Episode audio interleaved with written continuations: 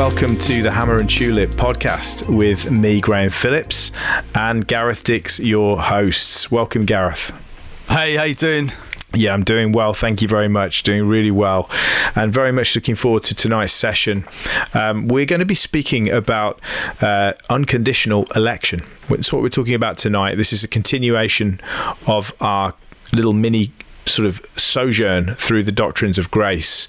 Uh, we began last time out talking about total depravity, and I would encourage you, if you haven't already listened to that one, it's probably worth your time going back and listening to that one first before you dive into this session it will make more sense uh, what we're saying tonight will. Yeah. In, in, light of that, won't it? So, uh, yeah, so we, we, we're keen to do this. Um, Gareth, please help me. Why, why are we keen to do this series on the doctrines of grace? I think, like, really, it doesn't get taught in churches. I mean, hardly at all, does it? And yeah, uh, I think these are things that need to be taught. You, you often won't get this in a midweek discipleship course in your church very often. It's true. And I think even really in the mainstream church, quite a bit, the, these doctrines of grace aren't taught. And yet, actually, as we look at this, we'll understand that having an understanding of God's sovereignty and salvation and how salvation really comes about and, and where we fit in with all of that is actually a really uh, vitally important thing for every Christian. And I think we have this view as well quite a lot of the time in the modern church, as, as we've mentioned before in this podcast. There's this idea that somehow we you know, the world kind of revolves around us somehow, and mm. God's just kind of really wants to make sure that you're, you're enjoying your life and, and everything's kind of for us. Actually, no, it's all for God.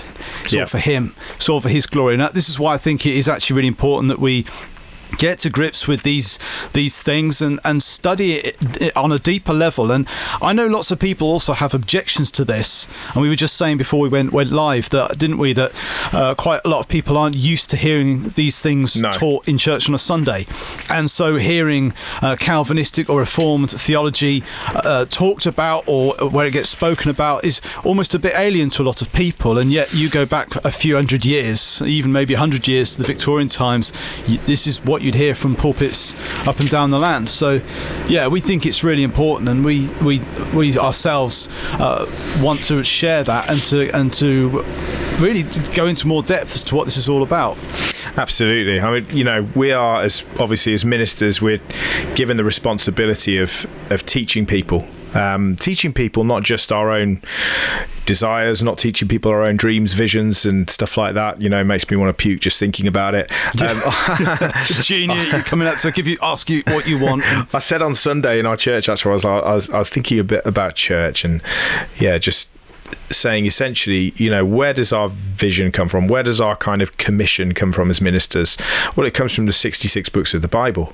Yeah, that's my vision. That's my mission. Yeah. It's all in there. Absolutely right. And so, why do we teach these things? We teach them because we believe what 2 Timothy 3:16 says that all scripture is breathed out by God and profitable for teaching, for reproof, for correction and for training in righteousness that the man of God or woman indeed may be complete, equipped for every good work. So we we teach these things um, not because we have a particular interest in um, getting in scraps online with people over doctrinal issues. That is not why we do these things. No. We do them because we see hopefully these. Hopefully not. yeah, hopefully not. We, we do these things because they're things that we see presented in Scripture, and therefore we feel that they are worthy of discussion and worthy not just of discussion as though they were up for debate, but rather we discuss them because they are in the Bible, and therefore, as ministers, we should not just be discussing them, we should be heralding them, we should be preaching them, we should be believing them, and we should be commending them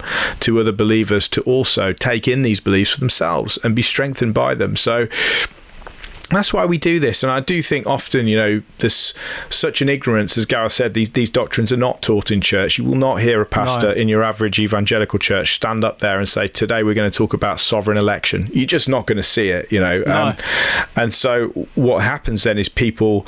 Um, people become ignorant uh, about these things and soon enough given 20 30 years of pastors not preaching on these things uh, they become taboo uh, they they become laughable in the ears of your average churchgoer, you know, who are, who are just used to showing up on Sunday and hearing about how wonderful they are and how much God loves them, and you know uh, how much they are the captain of the ship of their own lives. You know, they then they hear God is sovereign and it depends on Him, not me, that I'm saved well, that's scary. Um, I don't feel very loved and very comforted by that. Um, and so, yeah, it can be a shock to people, but we believe that these doctrines are in Scripture for a reason. They're in there for our upbuilding, as Paul says in that passage we've just read. That they're there for our upbuilding. They're there for teaching. They're there for reproof, for correction, for training in righteousness, that we might be complete. So they have also a practical usage.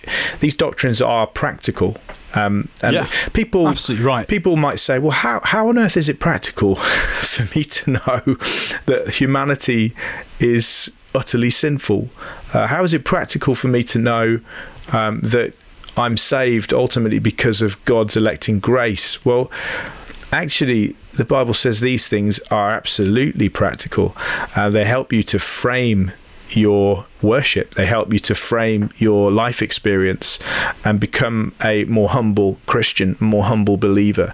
So, I think those are a, a, number of good reasons that I can think of for doing a series like this because we want to commend these doctrines to you as our brothers and sisters. Um, we want to commend them to you that they will build you up and they will encourage you. They might not, on the face of it, feel comforting, but I'm telling you now, as a former Arminian, as somebody who used to abominate these doctrines and laugh them off.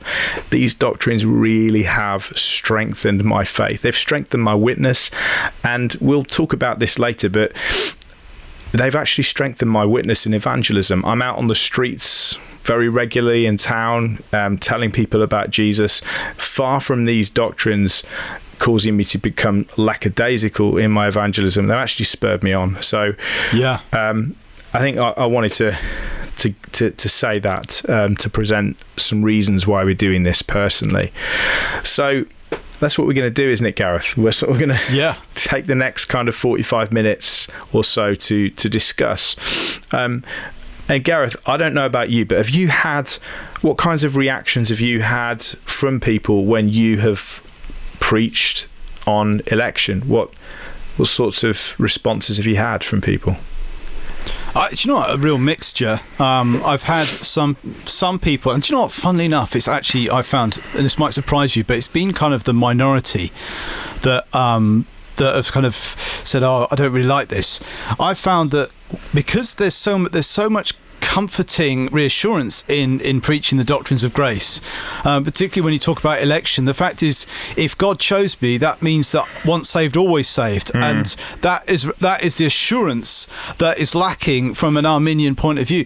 I'll never forget one time I was preaching, you know, in, in a larger church context as well and you know this was this wasn't a reformed church but it was a larger church. And I and I, I started reading some verses from Ephesians 1 and talking about this is what's true for us if we're in Christ. And and there's just this big big sort of you know cheer in you know in a kind of reverent cheer across the congregation where people went amen and cheered and it was like this is amazing. This is such wonderful news. And and, that, and it, I remember it just kind of made, made, my sort of hair stand on end. So I thought wow that, that people actually when you say to them God chose you from before the beginning of time if you're if you're in Christ if you're a Christian God chose you before the creation of the world and people are like wow. Yeah. Praise God. Amen. That's amazing. And and the feeling of just love and euphoria you know that godly kind of excitement that this is amazing. This is this is this is such good news. I never forget another time I was in a I was meeting up with a guy who um, he, he was he was he's a new Christian, and, and he just couldn't understand how God for, could forgive him for the things that he'd done wrong in his life, and he'd made some mistakes in his life, and he was really racked with guilt. Again, I was just sat in a in a coffee shop with him, and I I just ran out of answers, which is sometimes the best time, really. Yeah, definitely. And I just I, I just grabbed my Bible, turned to Ephesians chapter one, handed him the Bible, said just read that, and he mm. read the first few verses of Ephesians one, and he just suddenly looked up with his eyes wide open, his mouth open, and he said to me, if this is true, then this is the greatest news that there is. That's so cool. That's and such I'm a like, soundbite. It is. It is true, and it is the greatest news that there is. So my experience has actually been. That's so good. It's been good. Really positive. But is isn't that funny? Because I think you know when I talk to to my wife about this about election, we, have had a few conversations. Just just because, um, you know, obviously, you know, my recent experience is that. Um, you know, taking up these doctrines has, has lost me a lot of friends, lost me a lot Yeah, of believe that, associates, and has, because of the lack of understanding about what it means to believe in election and predestination, um, I, I've had some pretty, you know, pretty unsettling responses from people. Yeah. Um, even so far as people saying, you know, oh, you believe in these things, so are you saying you're not a Christian anymore? You know, and it's like, what? Yeah, wow. You know, or Yeah. yeah, all sorts of things. And but talking to my wife Becca about election, she just said, well how can you not believe it? How can Ah, yes. it's it's right So there, true, yeah. and and and it's almost is, isn't it? It's almost like, and when you preach election, you God chose you before the foundation of the world. When you preach these things to new believers, they take them with childlike faith. You have to learn yourself out of the belief of unconditional election. You actually have to kind of like, um, Yeah. think your way out of it. Um, and I think, yeah, it's one of those doctrines that I think the Spirit clearly teaches, and there's a joy in it, um, and it's very obvious in Scripture. You just can't get away from language like the elect. It's everywhere in the New Testament, even in the Old Testament. You know, uh, Deuteronomy seven. You know, I chose you. Um, I chose you not because you were the largest nation. Um, I chose you and set my love upon you. You know, uh, the the elections right the way through Scripture, God's sovereign election of His people Yeah. And you can't get away from the language. Like when the apostles wrote to these churches, they often called them the name, the elect.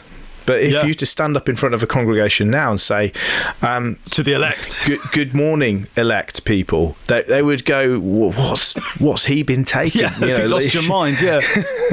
um, so, you know, I think that there is a.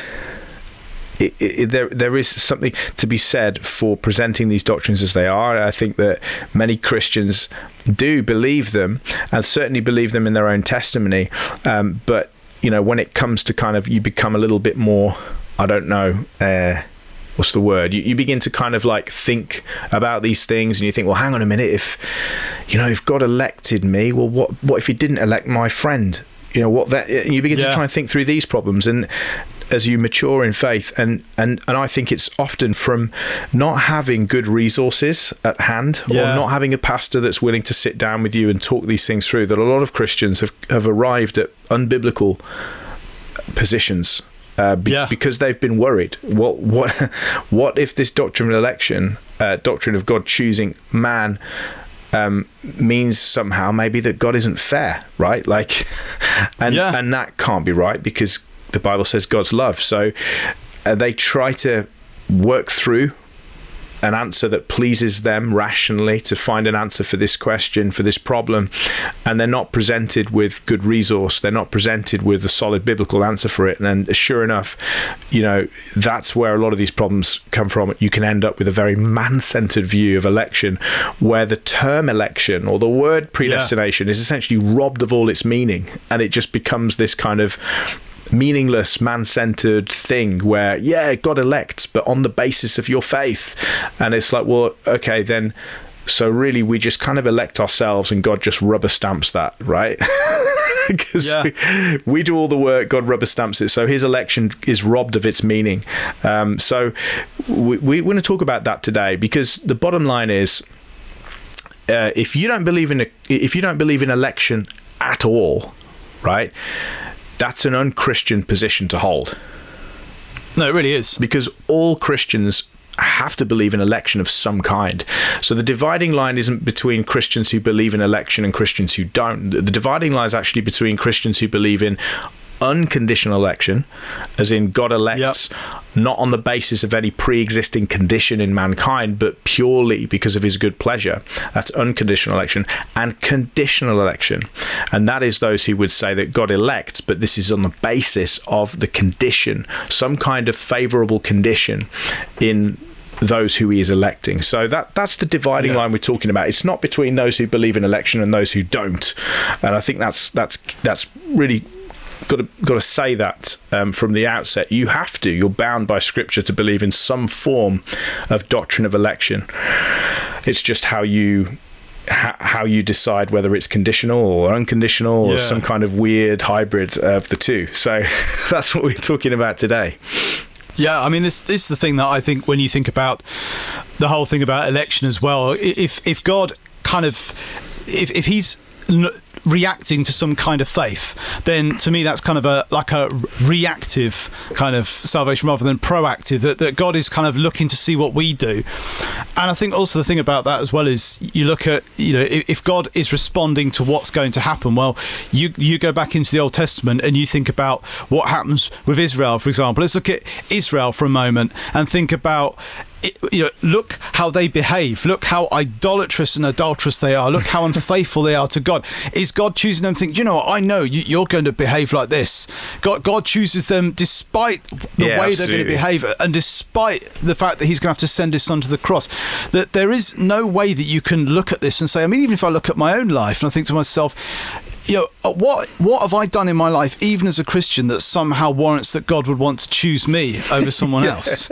Like you saw, I mean, I remember Charles Spurgeon once said in uh, he said that um, I, am glad God, glad God didn't choose uh, God uh, didn't choose me after I was born because He certainly wouldn't have chosen me if He hadn't predestined me. yeah. If He'd have known what I was really like, and I think most of us would say this: like, if God actually know, if God chose me on the grounds of what I'm really like and my decisions, like He would never have chosen me. So it has to be outside of time and in, and in his sovereignty. And I think this is something as Christians that we have to humble ourselves. And I think as we start to look at this, and I think the the kind of first question we need to look at is, you know, essentially what is unconditional election? Yeah, and yeah, yeah. I think this is a thing that we need to sort of unpack it a little bit and say, okay, so what is unconditional election? How, how would we answer that? Yeah, I mean, before we get into that, we, we're going to go and take a look at some confessions of faith in a moment, just to try and ground ourselves in some of our Protestant heritage. Um, but the thing to say from the off would be look, you know, what favourable condition could God find in man? Yeah what favourable condition could there be? Especially after we've literally spent the last session looking at Romans chapter 3. I'm just going to refresh our memories there just a little bit. Uh, Romans 3, chapter, sorry, Romans 3, verse 10, as it's written, there's none righteous, no, not one. No one understands. Listen to this no one seeks for God. No one no. seeks for God. Uh, all have turned aside. Together they become worthless. And it goes on and on. So the idea of the God seeker, right? The person that's out there just searching for God, like of their own free volition, no aid of God's grace, is an yeah. un- unbiblical category. No one seeks for God. So, what favorable condition could God find in mankind that is not of his own doing in yeah. order to elect them in the first place. But let's take a look, shall we? I've just got here pulled up in front of me the Westminster Confession of Faith. Now, um, what we're going to do is just compare and contrast a little bit uh, to try and get an understanding of what unconditional election is. We're going to try and ground ourselves in some of the Protestant confessions of faith. These are, again, just to reiterate, if you're new to the show, um, we believe in sola scriptura. We believe that, that God's word is the ultimate authority in the life of a believer.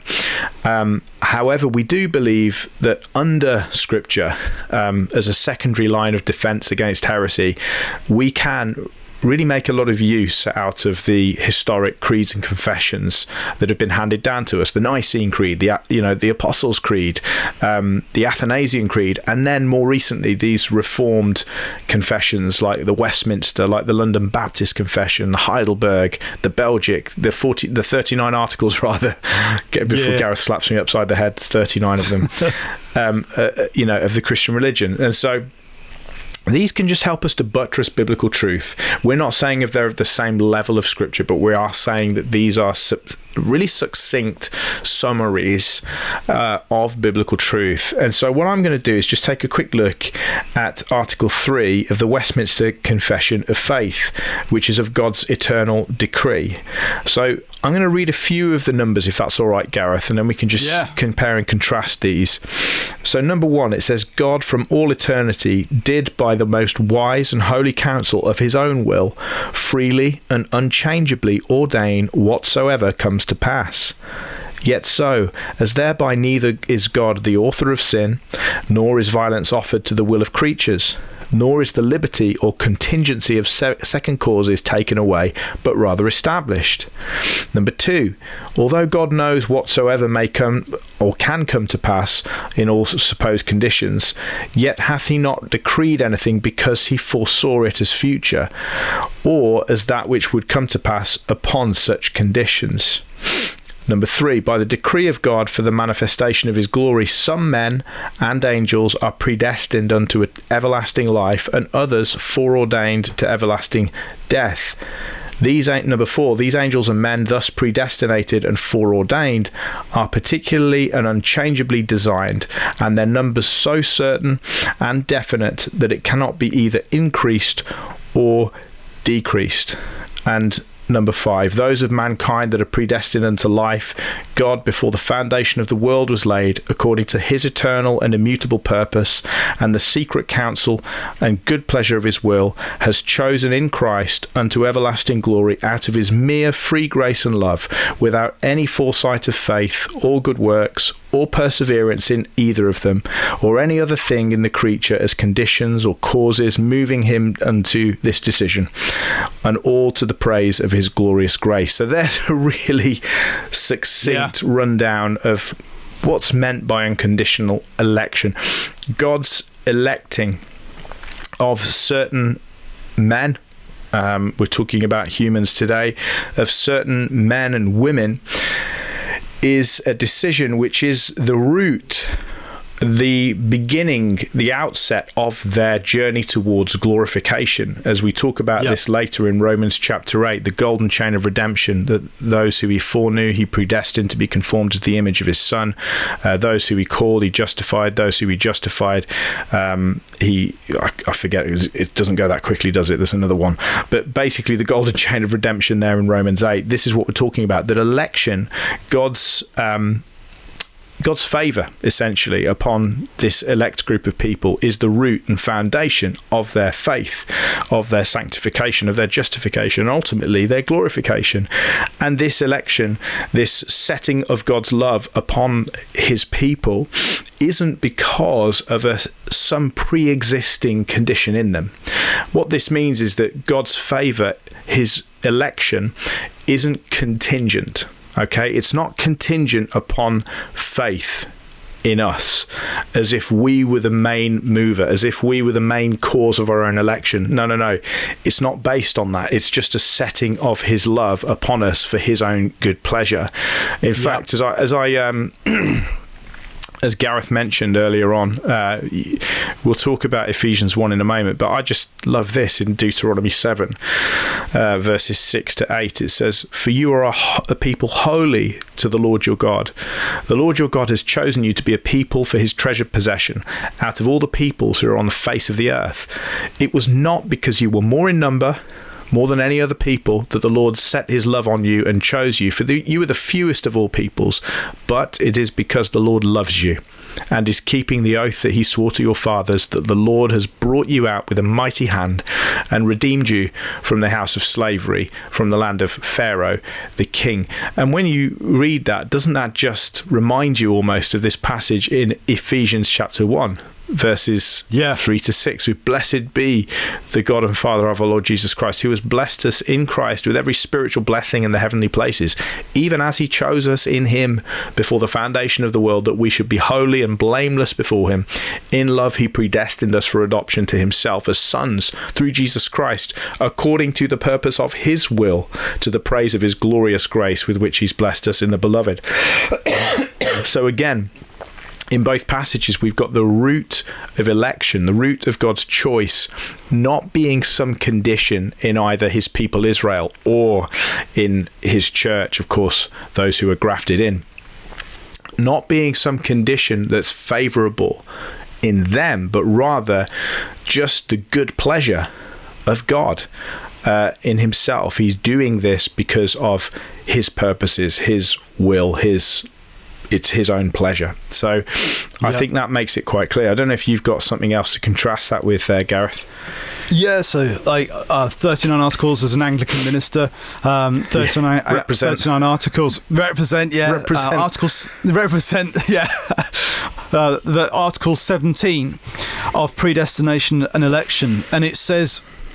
Predestination to life is the everlasting purpose of God, whereby, before the foundation of the world were laid, he hath constantly decreed by his counsel secret to us, to deliver from curse and damnation those whom he hath chosen in Christ out of mankind, and to bring them by Christ to everlasting salvation as vessels made to honour. And I think that's really mm. significant, that, that particular part of it, where it's says of ves- as vessels made to honor and I just I want to just briefly bring something up which I, I, noticed in John's Gospel. Firstly, Jesus talking to his disciples, he said in John 15 verse 16, mm. and Jesus says, "You did not choose me, but I chose you and appointed you that you should go and bear fruit." Mm and and there's that's kind of echoed in Ephesians 2 verse 10 isn't it? For we are his workmanship created in Christ Jesus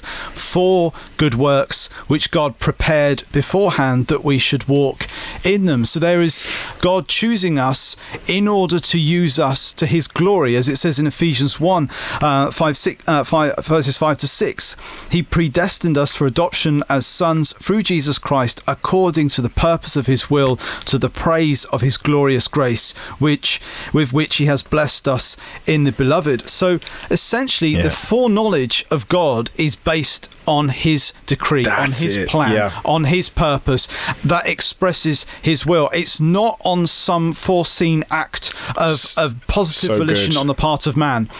And so this is this is God's initiative, not not ours. This mm. is hmm. completely on God, and and He has chosen us um, for His glory, even though we don't deserve it. And He's already planned the good things we're going to do. So the amazing thing is, you and I, for example, as ministers, if you know God willing, you know God uses us and is using us, hopefully, in our ministries.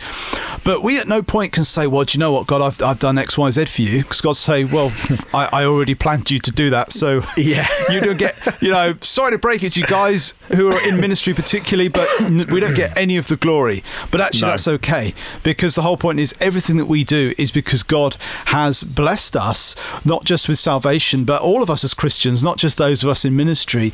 God has given us good works in advance for us to do, and and and though and it's that's what is part of the re- the assurance of being a Christian is when you see that God's using you, and when God uses you, you say, "Oh, that that was the good thing that God wanted me to do, to be used by Him for His kingdom and for His glory." Yeah, absolutely, so good. I, I love um, that article. Is that Article seventeen of the Article seventeen from the uh, thirty nine articles? I love it, and it's uh, I think in the continuation of that same article.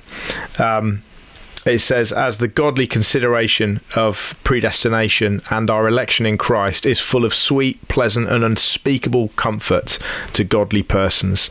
I love that because it's so true, isn't it? It's like, yeah, when I know that, you know, as a believer, God has elected me, not because of my belief, it, it just puts me in a position of rest because I'm I know that it wasn't because of some quality that I was able to produce this faith, this good work that meant God would elect me because then I'd worry, well what happens if my faith fails? What happens if it yeah. crumbles? What happens if I backslide? Well, will God not elect me anymore? Will I no longer be one of the elect or did, was I just kidding myself? Knowing this, I know that my faith won't fail as long as I'm looking no. to Christ, my faith will not fail because I've been elected by God. I've been chosen first by Him. And it flows. My faith, my good works all flow from His love, from His electing love. Um, and that's, I think that's such a comfort, isn't it? Yeah, I think that's that's that's the difference between seeing this as some kind of strange kind of old doctrine and, and actually recognizing no, this is in the Bible. This is the the reassurance we have when we read the Bible properly, which as we're going to see in a moment, a bit later on, this is all throughout the Bible. And when you're reading the Bible properly, uh, that's that comes out time and time and time again. Yeah, absolutely. And I think this this this is another thing that's just occurring to me right now is that this view of God's sovereignty, people often think, "Oh, it sounds so mean and you know, clinical." And actually, it's the opposite. It's the ab- yeah. it's the absolute opposite because election is is God showing love it's showing love, and it means that His fatherly love for you is where your faith, where your good works, where everything that you do as a Christian flow from. It flows from His love, and in fact, you know, I'll, I'll just mention quickly. Go back to the Arminian position on this, which I used to hold to, which would be that election is based on faith, as in, and what what we mean by that is that there is a particular view that says, well, yes, God elects certain people to salvation, but the, the means by which he does this is that he looks down the corridors of time. He looks down the corridors yeah. of time and he sees in the future who will choose him. And he basically just rubber stamps and says, well, they're my elect, right? Uh, so it's based on their future faith. God uh, can see into the future and he can see who's going to believe at a certain point, isn't it? Essentially, exactly that. And and what they'll do, so I've heard some anyway, not saying all by any stretch. There are Arminians with with. Uh, you know, much better argumentation than this. Um, but some will say, well, look, here's the scripture for that to prove it. It says in Romans eight twenty nine, for those whom he foreknew, he also predestined to be conformed into the image of his son. So there you have it. Yeah. He foreknew them, he knew that they would believe, and then he predestined them, right? So the predestining came as a result of his foreknowledge. And of course, it goes on in verse 30 to say, And those whom he predestined, he also called, and those whom he called, he also justified, and those whom he justified, he also glorified. That's what we call the golden chain of redemption. I think we've done that on yeah. this show before. Um, and so they say, well, there you've got it. You know, the, the predestining of Christians to be conformed into the image of the Son is actually rooted in God's foreknowing of their faith. Now, Here's the issue with this, um, and why I don't think it's a verse that actually works in the Arminians' favour, uh, is that uh, firstly, um, foreknowledge there is is not a noun. It's not the noun foreknowledge. It's a verb. Okay. Yeah. It's the verb uh, proegno. Okay. Proegno, the Greek verb proegno, which is is to foreknow.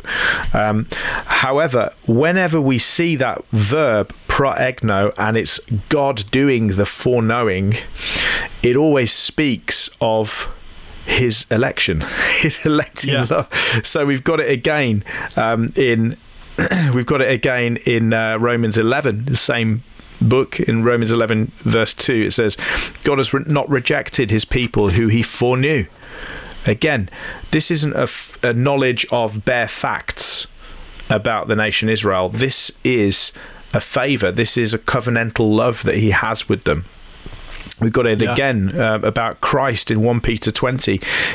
Talking about Christ, he was foreknown before the foundation of the world. Are you telling me that this is just telling us that, that the Father God had had a knowledge of base facts about the Son before the foundation of the world? Of course, it's not. It's, it's talking. No. It's talking in the Hebrew sense of yada, right? To know was a lot more. That, like when Adam knew Eve, he he didn't he he didn't kind of like do one of those like cringe-worthy games with his wife where, where the God showed up and was like, right, okay, Adam, tell me five facts about your wife. Go, right? Yeah. yeah. We're not talking about that kind of yada, guys. This is the kind of yada um, that is between a husband and wife, and, uh, and, and there is fruit from it, right? So this foreknowledge is talking about a favor. It's talking about love. It's talking about um, a a covenantal relationship. Whenever you see proegno, you're talking about God's electing love, where He is the subject of the verb. It's really, really interesting. Um, so that's proegno, and of course, then. Um, what what else is interesting here is even if you take that word foreknow, even if you believe, like the Arminian, that this literally just means that God had a base foreknowledge, which he does, of all those who will believe, right? Even if you just take it to mean that. So those whom he foreknew would have faith, he predestined to be conformed into the image of his son in order that he might be the firstborn among many brothers. And so he foreknows their faith. He then predestines them. That's the next thing he does. So it's locked in. He's predestined them to be conformed into the image of his son, right? Into the image of yeah. Christ. And those whom he predestined, he also called. And those whom he called, he also justified. So once you're predestined, then you, yeah. you are called. And those whom he called, he then justifies. So the fruit of predestination is that you're called, and the fruit of calling is that you are justified. Okay? Now, who are those who are justified then? Who are those who are saved? Well, they're those who are called. Yeah. Now, what do you mean by called? This is R.C. Sproul's argument. He would say, What do we mean by called here? Okay. Do we mean the calling of the preaching of the gospel? Is that what this means? If so, then all those who were called are necessarily justified. But neither the Reformed Christian nor the Arminian believes that. Unless you're a universalist, you don't believe that everybody that hears the call gets saved. We know that's not true. No. Okay. So this is not talking about some outward call of the preaching of the gospel. This is talking about an effectual inward call, the call of God which draws a sinner to himself. Okay. All those who are called inwardly and effectually by the Holy Spirit are necessarily justified, made right with God. And those who are justified are necessarily glorified. So we don't see any falling away from faith here, but more importantly, those who God sees, if you're an Arminian, you believe this foreknowing is just a bare knowledge of future faith what you've got here then is an unfair advantage given to those who God sees future faith in. They are given this inward effectual call, whereas those who do not have foreseen faith in their life are not given the opportunity to be justified because they're not given an effectual inner call. so yeah. you can see, even if we strip the word foreknow of its true meaning and we just make it a bare foreknowledge, we still have this issue of one set of people being given an inward effectual call and others not. So you can no. see the problem. It's a dual problem here. Number one, foreknow doesn't just mean base knowledge of facts, it means a covenantal love. Um, and then, secondly, even if we take it to just mean a bare knowledge of facts, we still, if, as an Arminian, you still have to deal with the rest of that passage, which shows an unfair advantage given to those whom he sees faith in. And therefore, there are some people on that view that are walking around who God will not give an inward effectual call to. So yeah, there we I go. Think, I mean, that is a great way of putting it. And I, I, mean, for me, like when you when we talk about you know an Arminian uh, conditional election, straight away I've I've got some major problems with that. I mean, theological problems, obviously, but they're kind of logical problems because yeah. I kind of think there's a logic to this as well. This is what we try to stress in this podcast: is there is a, a biblical logic to all this, and I'd say there are three significant problems that I have with the Arminian view. Firstly, it undermines the total sovereignty of God. Yeah. So you're saying no, no, God can't just choose because He's God and He's going to decide who He's going to choose. Hmm. You're saying God has got to choose someone on the grounds of the merit of how they exercise their free will at some point in the future. Yeah. So by definition, God's not sovereign in that.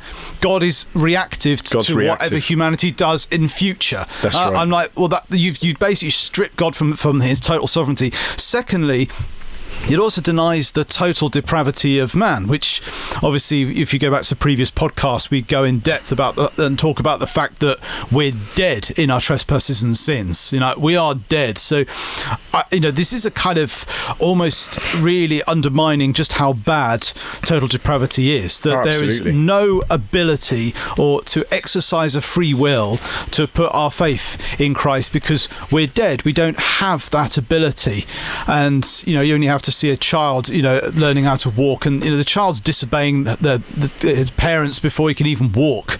You know, there's a there's a fallen nature that is inside of us right from the earliest days. So we're denying the total depravity that every part of our nature, body, mind, and soul, is corrupted.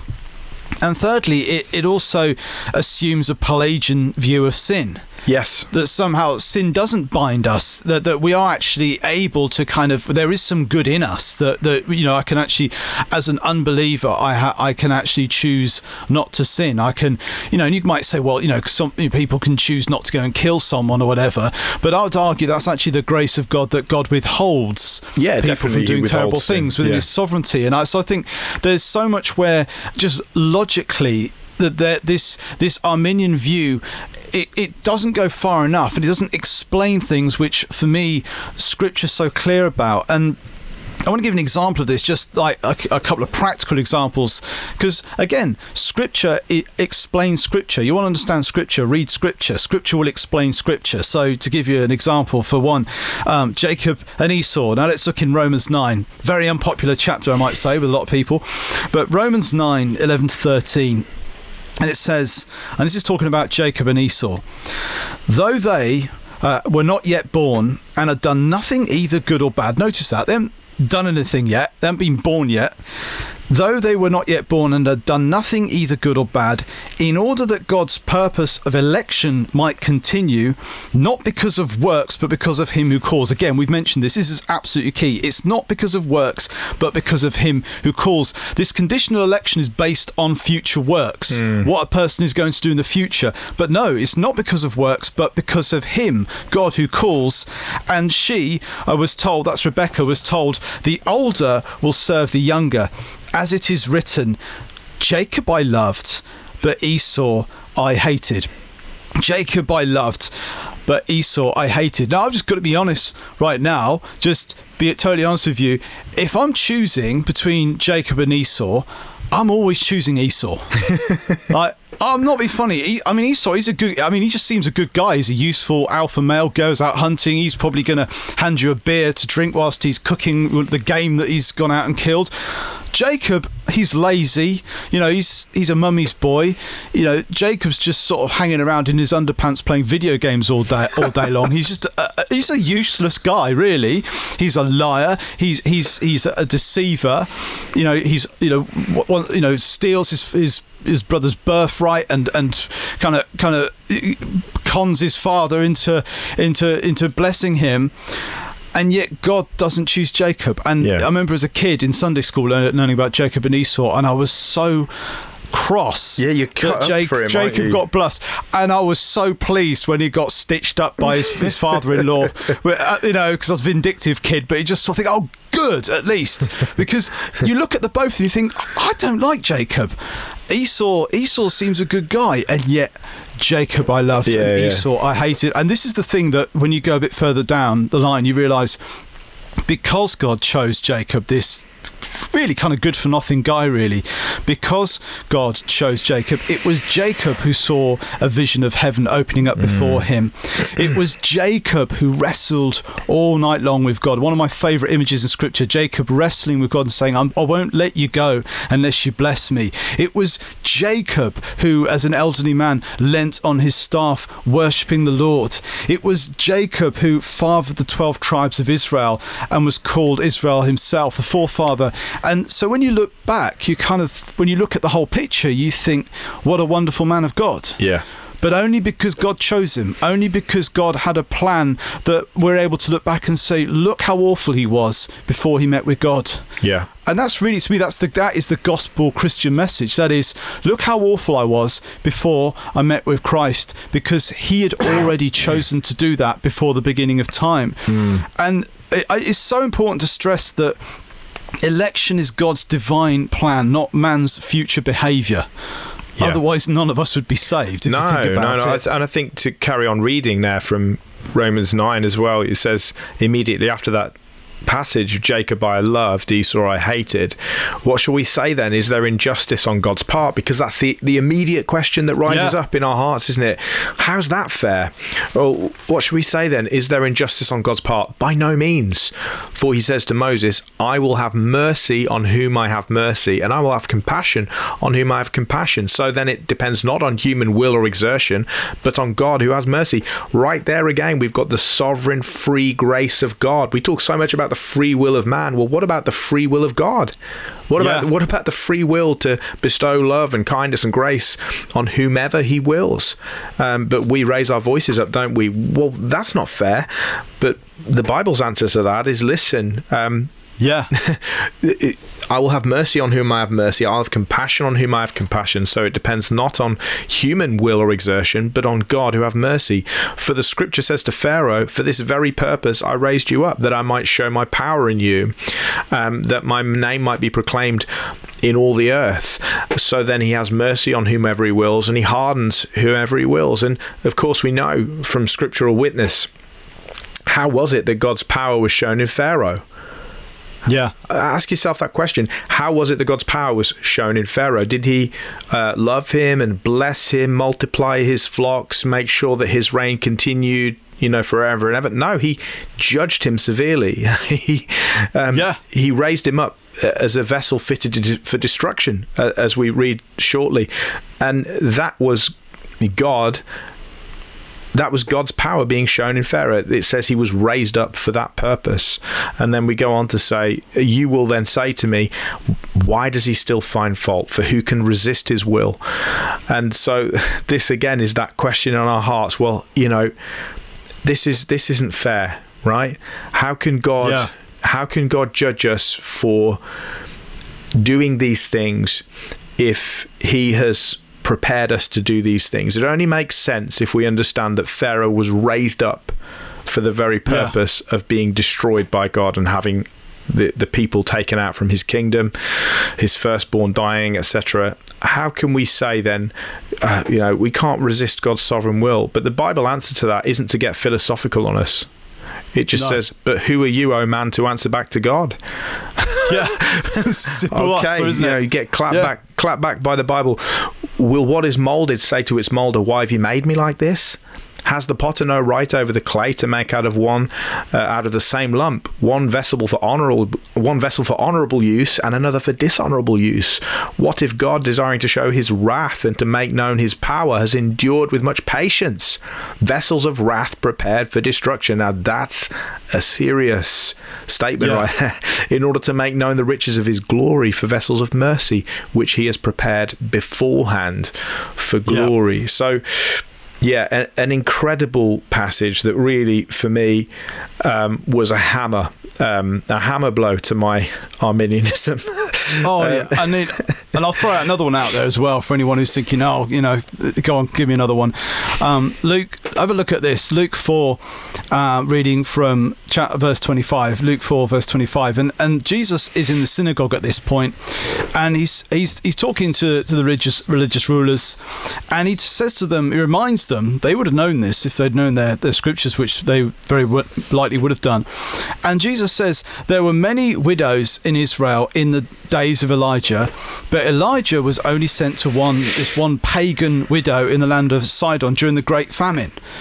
So here's this this this woman. She was the, the, the same people group as Jezebel, um, who's trying to kill Elijah, and yet and yet God sends Elijah to this this one woman during the during the famine, and then Jesus goes on again and he gives another example. He says that there are many lepers in Israel in the time of the prophet Elisha.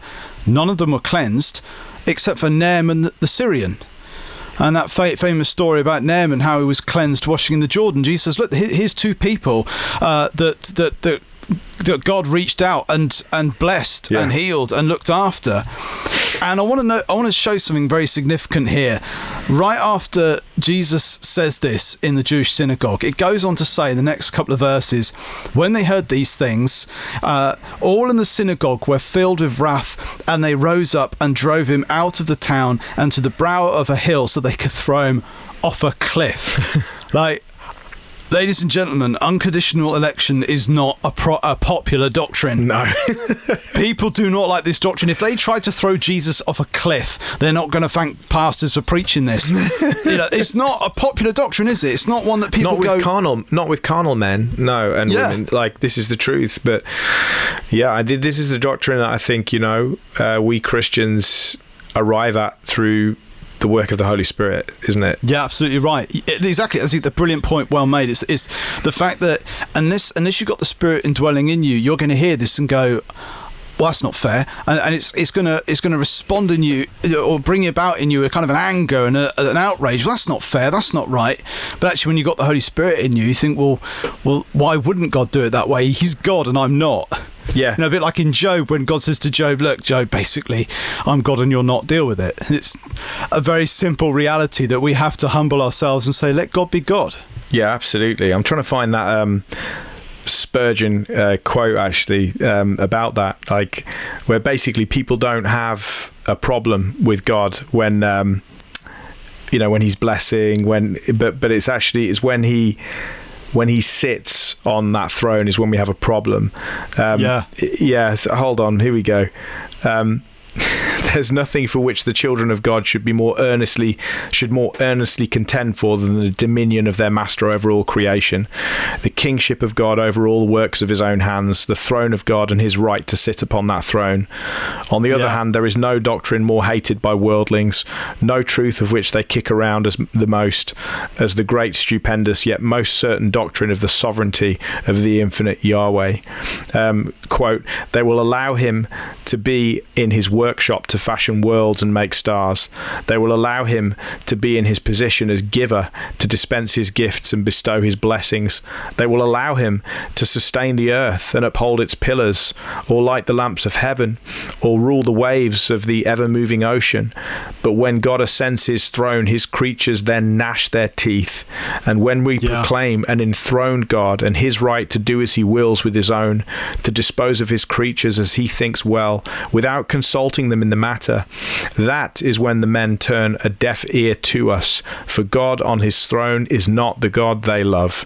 They love him anywhere better than they do when he sits with his scepter in his hand and his crown upon his head. But it is God upon the throne that we love to preach. It is God upon his throne whom we trust. Wow. That's, that's a brilliant quote. Mic yeah. drop. Wow.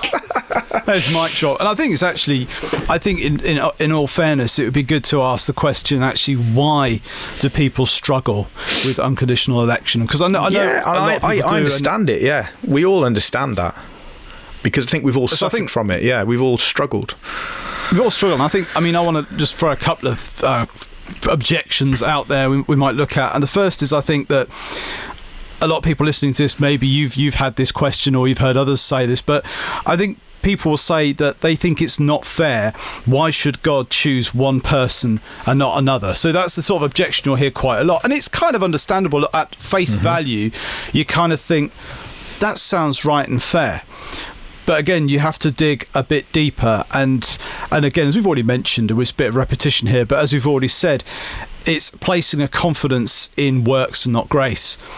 We're saying God should save that particular person because we perceive them to be a good person. So we've obviously got basically the irony of it is is that we're saying, well, that person's a good person. Why didn't God save them? The answer is yeah, but you're saying this in the current present mm. time, and the fact that you're basing on the fact that you think that they're a good person but that also that that view assumes that the fall of man was not total. And you're assuming that there's some good left in people that, that god should pay attention to. Well actually isaiah says that your your good deeds are like dirty rags as god says to isaiah doesn't he? That there's actually this i think we've got this overinflated view of, of, of how good we actually are when when we're actually all have sinned and fallen short of god's glory. And and going back to our last episode on, on total depravity uh, the whole point is the whole person is sinful. They're they're dead in sin and they're unable to save themselves. And I, I love that quote. I think you reminded me of it once of um, R.C. Sproul when R.C. Sproul says that if God dealt with us fairly, we would all die and go to hell immediately. Yeah, exactly. So Yeah, actually, that you would want- be you want- justice. yeah, You want fair? Yeah, well, we all die and go to hell. Then that's fair. exactly. So then, uh, then it becomes well, grace. Well, hang on, what's grace? I- Is grace not being given what you don't deserve? In which case, well, then is it not down to the the, the person who's giving the gift to decide who he gives that gift to? Otherwise, then it's not a gift, is it? If somehow you deserve that, it's an entitlement. Well, if if we if we've established that all of us deserve to to go to hell immediately. Well, then, if God chooses to, to redeem some people, um, then then that that is that is His choice. That that is His His entitlement to do God, that. God would be, he'd be absolutely righteous and, and just to condemn everyone to hell. Yeah, Right? It wouldn't be any blot on his Absolutely right. character. It wouldn't be any blot on his character at all. His love is displayed in his in his saving of anyone, right? And I think there's this thing we insert in in terms of fairness, isn't there, Gareth? Like, well, Yeah. you know, if he's loving, he has to give an offer of salvation to everyone. And, and Yeah. the immediate question response would be why? Why does he? yeah, Why does he have to do that? He doesn't have Quite to do that. He's free to do whatever he wants. He's Um, God, isn't he? I mean, that we've got to deal with that fact. It seems to be wrestling with the whole fact that God is God. What does it mean for God to be God and be totally sovereign? Well, Yeah. it means that God, God decides what what's going to happen, not us.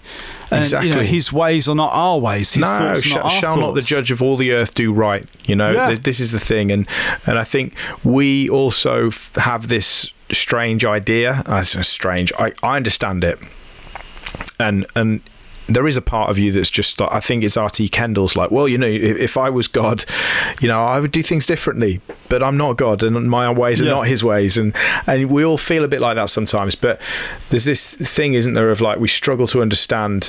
Well, if God doesn't save everyone, or at least doesn't try with His utmost to make sure everyone gets to heaven, you know, and there's this idea of election, him saving some and not others. Well, or, or some and leaving others in their sins, as Loraine Boettner says. Like, how, um, number one, how's that fair? Um, and then number two, how does that glorify God ultimately? Like, if all, Yeah. if God is all glorious, but actually, you know, lots of people end up going to hell. How does that glorify him? Doesn't the devil win?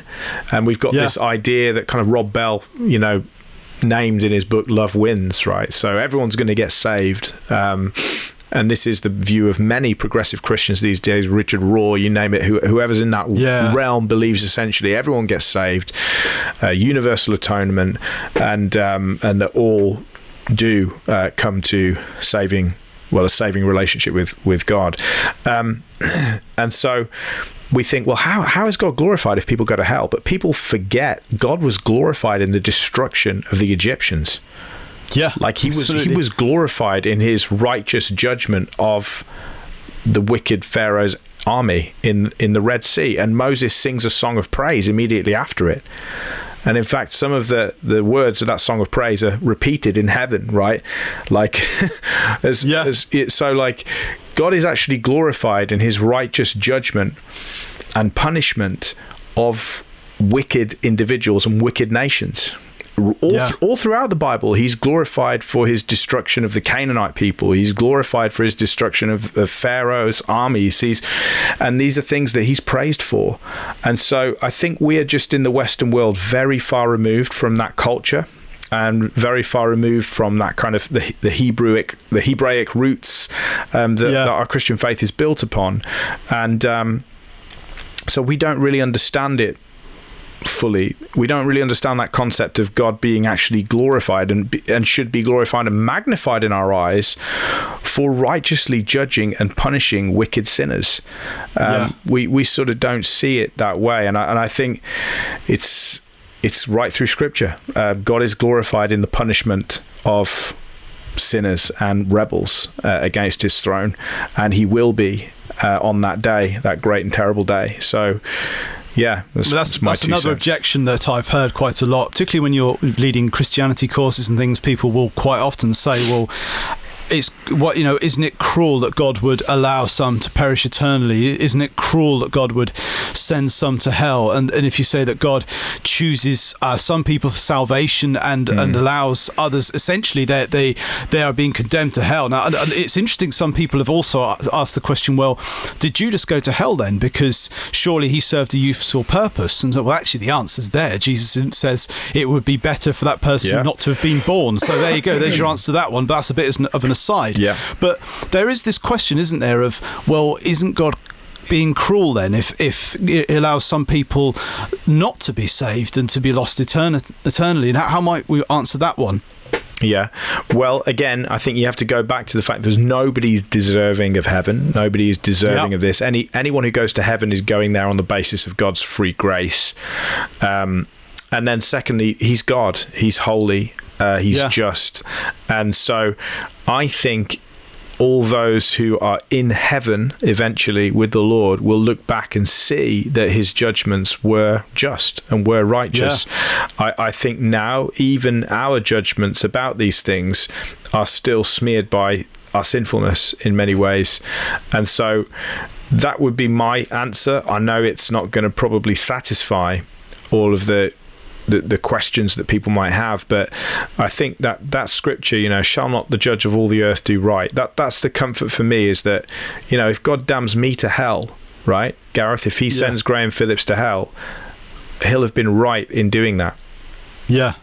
And I have to come to an agreement with that. I'm not God. Um, it takes a lot of humility to he- say that as he- well, doesn't it? He's God. And Spurgeon's mother said that to him. She said, Charles, if the Lord deigns to send you to hell someday for something, for apostatizing or whatever, then I have comfort in knowing that he will have done rightly because he's God. You know, what a, Yeah. what a savage thing to say. you know, but, but this is it. you Yeah. know, like, I think our, our comfort has to be in the, the fact that he is good. He, as Jesus says in John um, 6, um, this one for me is is the biggie is, is really the offering the offer of the gospel and this is why Yeah. my hope is in the gospel not in some kind of nebulous idea of god's general gushy forbearance and kindness to all sinful creation. Now that's i think it was tozer that talked about that in um, is it knowledge of the holy?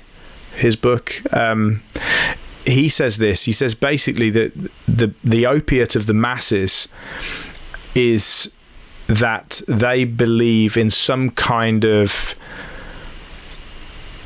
mushy, generally benevolent, sloppy God in the sky that's going to basically wink at sin, right? And he Yeah. says, unfortunately, that's just not the God that you find in the scriptures. You, you find a holy God No. in the scriptures, whereby the only hope of salvation is repent and believe the gospel. That's it, right? Yeah. Don't live your life hoping that somehow you're going to get and like you know Papa Santa Claus is going to be like, "Hey, welcome! I know you lived your whole life in rebellion against me and that you hate me with every part of you, but come on in." Uh, not going to happen. And No. so you know Jesus says in John. 6 37 to 39 he says all that the father gives me again we have election a giving of people to christ from the father all that the father gives me will come to me and this is the beautiful bit and whoever comes to me i will never cast out No. that for me is the hope. Is Oh, like, man. you don't want to go to hell. You don't want your family to go to hell. Tell them to come to Christ. That's all there is Yeah. to it. For I have come down from heaven not to do my own will, but to do the will of him who sent me. And this is the will of him who sent me, that I should lose nothing of all that he has given me, but raise it up on the last day. So listen to this.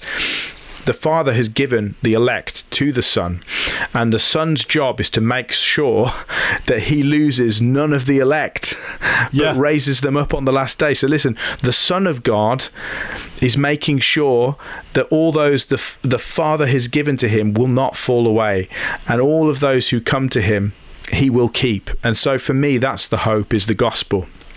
I, as Believe the gospel. put, and I think this is one of the things where I mean I would have I would answer that sort of question of you know what is it cruel that God allows some people to be lost eternally. I'd use the, the Romans nine verses that you uh, read earlier so well, and but it's that say, same thing of saying you will say to me then why does he still find fault for for who can resist his will? But who are you, O man, to answer back to God? Yes. Will what is moulded say to its moulder, Why have you made me like this?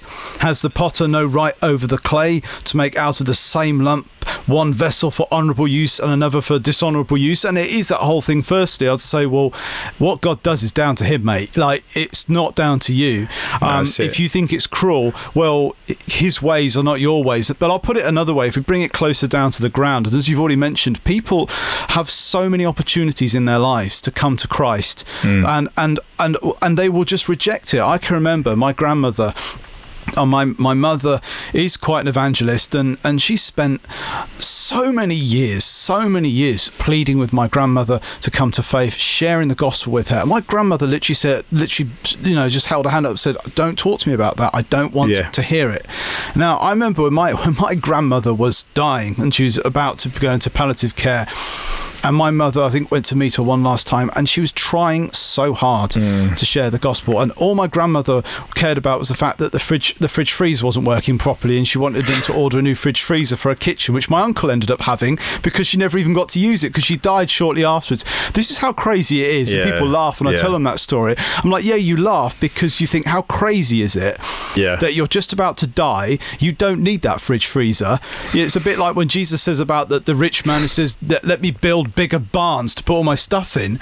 And God says, you fool, today your, your, Yeah. your life is required of you. and this is the message that we're called to to preach: is repent and believe. To, to, today is the day of salvation. Today, if you hear His voice, do not harden your heart, because the reality is that everybody's got an opportunity to believe, and we can split hairs about Yeah. whether we think it's fair or not that God chooses some for salvation and some to be lost. But the fact is, okay, well, repent, believe, put your faith in the Lord Jesus Christ. That's it. believe in Him, repent of your sin, and put your faith in Jesus Christ. No, I don't want to. I'm happy living my life the way I'm living it. So, well, there you go. You've already signed your, your death warrant for hell. You've already said that's what you want. So, this is the thing where people start to try and talk about it's not fair, it's not right. Well, actually, you've been offered the chance of salvation. You've you with your own mouth, with your own will, have said no. Yeah. So ultimately, you can't blame God for the fact that you rejected Him. No. Ultimately, No, that's it. Absolutely. I think that's a great answer and, and a sobering story. Um, and, and a real good example of, of how absurd things look in light Yeah. of eternity, you know, in light of the truth. Um, and I think this is a comfort. I think one of the one of the other questions that people have is, well, look, you know, what happens if you know I'm I'm trying to be saved and I want to believe in Jesus I want to be a Christian but I'm just not on the list I'm not elect right? And so I'm there wanting Christ wanting salvation but you know I can't get it because I'm not elect. And and I think again that's answered in this thing that Jesus says, you know, all the Father gives to me will come Yeah. to me. They will. There's not they might or, you know, some will, but some will not have the gospel preached to them or, you know, will fall away.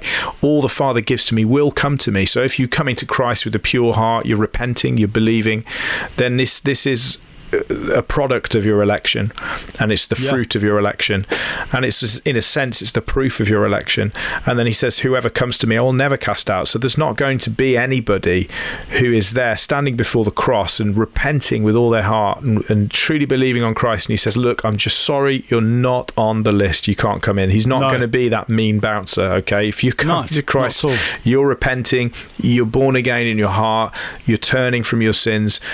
These are all evidences of your prior election, um, and they Yeah. are the fruits of that election, and therefore they are a proof of your election. Uh, so we don't need to worry about that.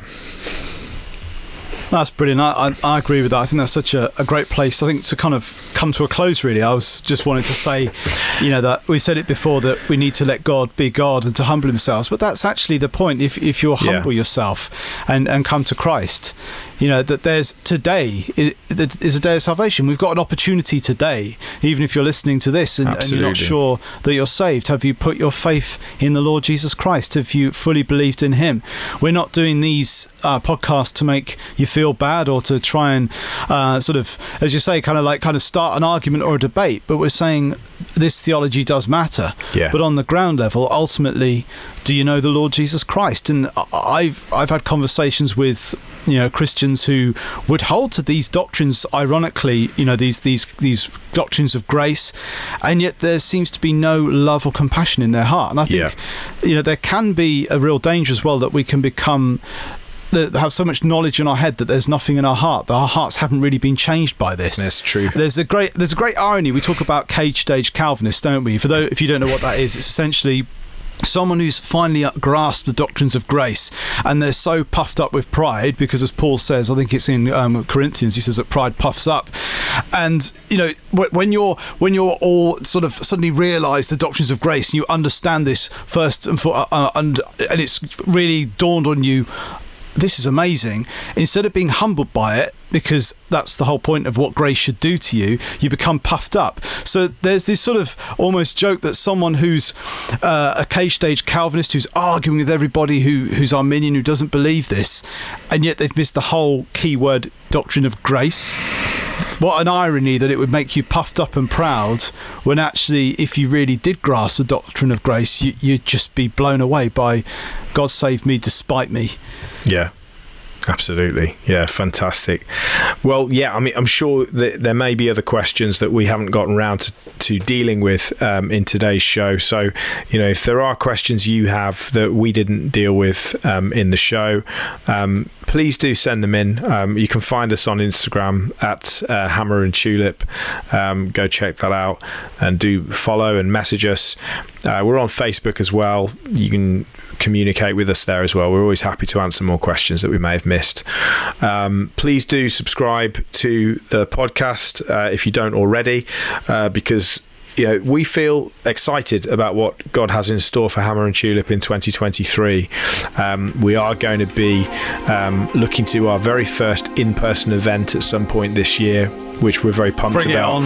So, yeah, we, we, we want to make sure that those of you who are listening in regularly get all of the news and all of the updates. So, if you don't already subscribe to the podcast, please do that. Um, if you don't already follow us on social media, go ahead and do that. Share it with anybody that you feel would benefit from it.